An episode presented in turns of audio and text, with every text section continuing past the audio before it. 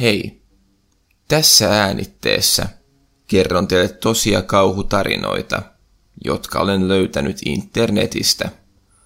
Kaikkien tulevien tarinoiden väitetään olevan tosia, mutta koska ne on otettu internetin keskustelupalstoilta, ei niitä voida varmistaa. Mikäli pidät tulevasta sisällöstä ja haluat kuulla lisää, niin kannattaa käydä tsekkaamassa YouTube-kanavani nimellä FinStories. Sieltä löytyy paljon laajemmin vastaavaa sisältöä. Sitten ei muuta kuin laittakaa valot pois ja nauttikaa tarinoista. Ensimmäinen tarina. Tämä tapahtui minulle, kun olin vartijana ostoskeskuksessa. Olin aloitellut siellä muutama kuukausi ennen tätä tapahtumaa ja olin ollut lähinnä päivävuoroissa opiskelemassa hommaa vanhempien vartioiden kanssa. Päivävuoroissa oli aina useampi vartija, mutta yövuoroissa oli yleensä vain yksi päivystämässä. Tiesin, että jossakin vaiheessa yövuoro osuisi minunkin kohdalleni. Odotinkin tätä, sillä yksin oleminen yövuorossa kuulosti ihan rennolta verrattuna päivävuoron hälinään. Eräänä päivänä pomo tulikin luokseni ja kysyi, olisinko valmis tekemään seuraavalla viikolla yövuoroja, ja olin tähän valmis. Unirytmin vaihtaminen oli hieman haastavaa, mutta onnistuin siinä jotenkuten. Nukuin aamulla kohtuullisen pitkään, ja illalla menin kohtuu virkeänä työpaikalle. Vaihdoin muutaman sanan iltavuorossa olleen vartijan kanssa – joka kertoi, että ilta oli sujunut rauhallisesti. Sitten hän lähti ja minä jäin yksin. Oli vähän aavemaista kulkea yksin autiolla käytävillä, joilla oli aikaisemmin ollut paljon väkeä. Yövuoron aikana lähinnä istuskelin kopissani, mutta aina säännöllisin väliajoin piti käydä katsomassa tietyt kohteet. Lähdinkin liki sydän yöllä tällaiselle kierrokselle. Kävelin pitkin autioita käytäviä ja erään käytävän päässä pysähdyin varmistamaan, että ovet olivat edelleen kunnolla lukittuja ja että ikkunat olivat ehjät. Kuitenkin kauhukseni, kun olin pysähtynyt, niin kuulin edelleen askelia, jotka kaikuivat käytävässä. En siis ollutkaan yksin ostoskeskuksessa – Lähdin sydän pamppaillen kävelemään pitkin käytävää ja etsimään äänen lähdettä. Pian eteeni ilmestyi todella kauhistuttava näky. Autiolta käytävältä ilmestyi eteeni mies, jolla oli tonttulakki päässään ja kädessään pitkä veitsi. Haukoin henkeäni, kun hän käänsi rintamasuuntansa minuun päin.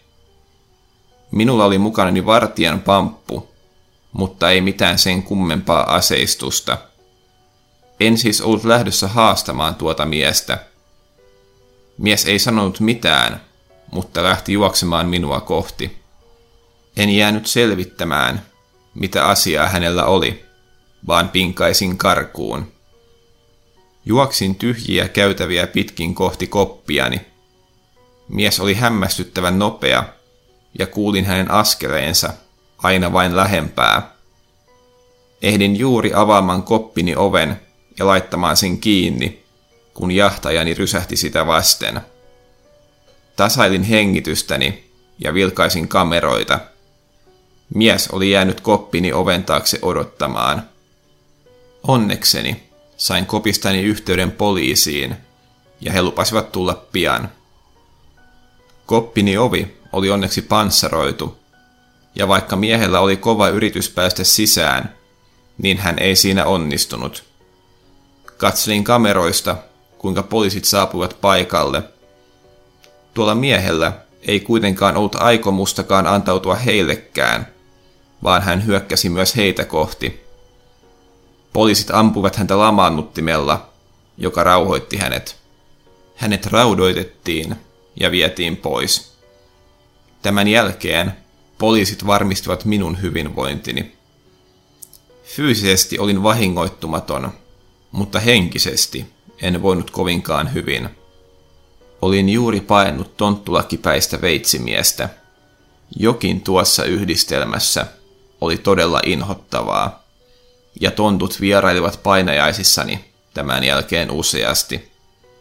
Tämän tapahtuman jälkeen myös lopetin vartijan työt. Toinen tarina. Tämä tapahtui minulle muutamia vuosia sitten, kun olin aloittanut kiertovartijan hommat kotikaupungissani. Olin juuri valmistunut vartijaksi, ja tämä oli ensimmäinen työni. Työ oli periaatteessa helppoa. Piti vain ajella yöllä ympäri kaupungin kohteita ja varmistaa, että kaikki oli hyvin, eikä siis mihinkään oltu murtauduttu. Eli siis yleensä vain ajoin ympäri kaupunkia ja sain siitä vielä palkkaa. Ei siis mitenkään kovinkaan vaativa työ. Kaikki oli siis helppoa, niin kauan kuin ei tarvinnut tehdä mitään. Mutta kerran, ei edes kovinkaan kauaa sen jälkeen, kun aloitin, tapahtui jotakin. Ajelin kierroksellani ja huomasin, että eräässä kahvilassa oli valot päällä. Tunsin tuon paikan omistajan ja olin itsekin käynyt siellä usein, joten tiesin, että kahvila oli varmasti tähän aikaan kiinni. Vedin autoni tien sivuun ja sydän pamppaillen nousin autostani. Otin taskulamppuni ja lähdin kulkemaan kohti kahvilaa. Vedin oven kahvaa ja ovi aukesi. Käteni tärisivät, kun astuin sisään. Ääni väristen huusin omistajan nimeä, josko hän vaikka sattuisi olemaan kahvilassa tekemässä jotakin. Kukaan ei kuitenkaan vastannut.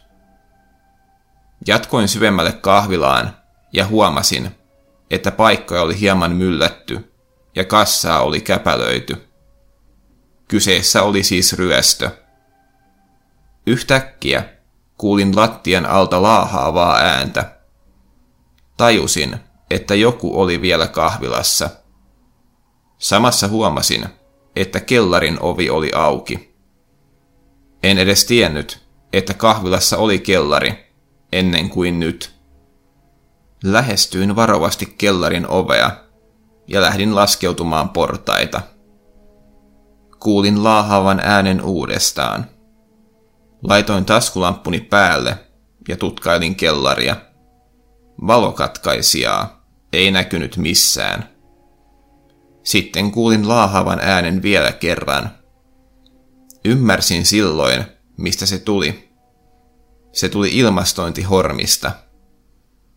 Hormista oli useampi ulostulo, ja lähdin käymään niitä läpi. Heti ensimmäisestä ulostulosta kuulin raskasta hengitystä. Joku siis oli hormissa. Tämä oli minulle liikaa. Psyykkeeni ei vain kestänyt sitä, ja olihan tilanne muutenkin vaarallinen. Juoksin ulos kahvilasta ja soitin apuvoimia paikalle. Apuvoimilla kesti hieman saapua paikalle, ja kun he tulivat, niin lähdimme tutkimaan kellaria. Kuitenkin sangen nopeasti kävi selväksi, ettei kellarissa ollut enää ketään. Tunkeutuja oli siis päässyt karkuun. Tämä oli tietysti osittain minun syytäni, sillä en ollut ottanut häntä kiinni, kun hän oli vielä ilmastointikanavassa. En kuitenkaan ole kovinkaan suuria oman tunnon tuskia tästä kokenut, sillä minulla oli todella epäileväinen fiilis koko tilanteesta. Kolmas tarina. Tämä tapahtui minulle vain muutama päivä sitten. Olen töissä ruokakaupassa, joka on auki 24-7. Teen aina välillä myös yövuoroja. Tämä kauppa, jossa olen töissä, on kohtuullisen iso ja siellä on myös iso varasto, josta lähtee satunnaisesti tavaroita myös muihin yksikköihin. Yövuoroissa oli aina jonkin verran hälinää. Kello kolmen aikaa yöllä kauppaan saapui lastaajia, jotka alkoivat työskentelemään varastossa ja lastaamaan tavaraa. Yksinäisiä tunteja oli siis oikeastaan vain yhdessä toista kolmeen. Tällöin kaupassa saattoi käydä muutamia asiakkaita, mutta yleensä oli aika rauhallista. Tämä aika meni yleensä tiskin takana istuskellessa ja musiikkia tai podcasteja kuunnellessa. Tätä tein myös pari päivää sitten. Istuskelin rauhassa kaupan kassan takana ja räpäsin puhelintani. Yö oli ollut rauhallinen ja edes niitä muutamia asiakkaita, jotka yleensä kävivät kaupassa, ei näkynyt. Tämähän ei minua haitannut, sillä se vain tarkoitti vähemmän työtä minulle. Pidin kuulokkeita korvillani, joten vilkuin aina välillä ympärilleni ja katselin, olisiko kauppaan tullut asiakkaita. Asiakkaita en huomannut, mutta eräällä kerralla huomasin jotakin paljon pelottavampaa. Varaston ovi oli auki ja sieltä oli valot pois. Voisin kuitenkin vannoa, että näin pimeydessä ihmisen ääriviivat.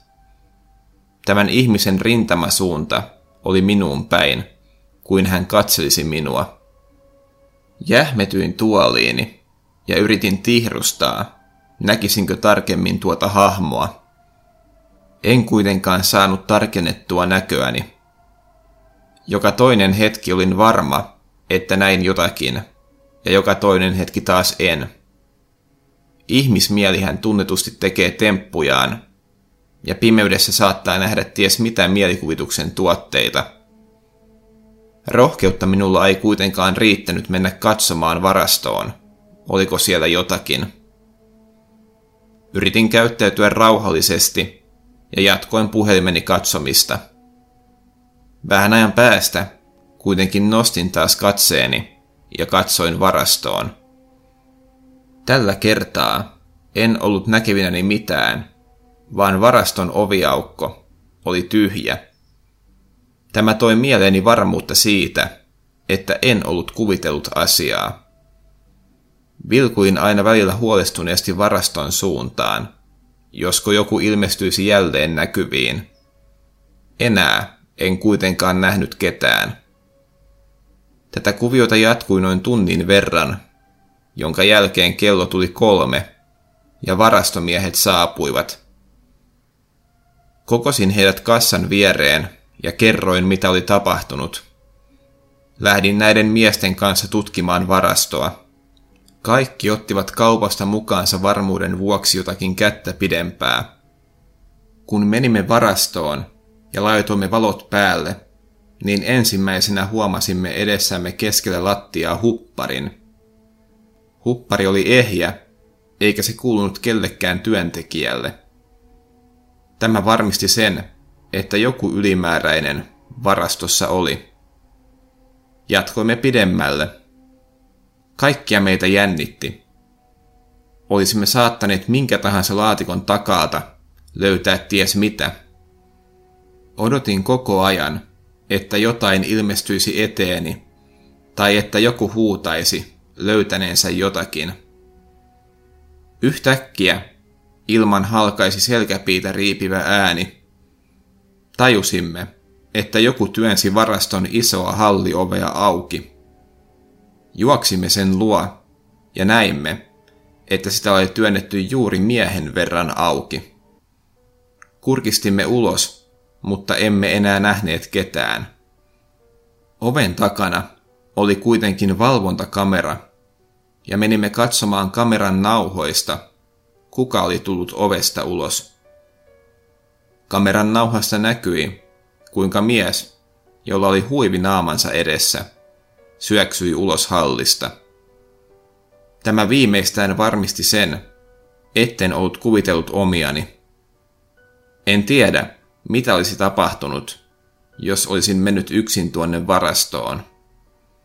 Olen kuitenkin melko varma, että tuolla miehellä oli pahat mielessään, kun hän oli kerran naamansakin peittänyt.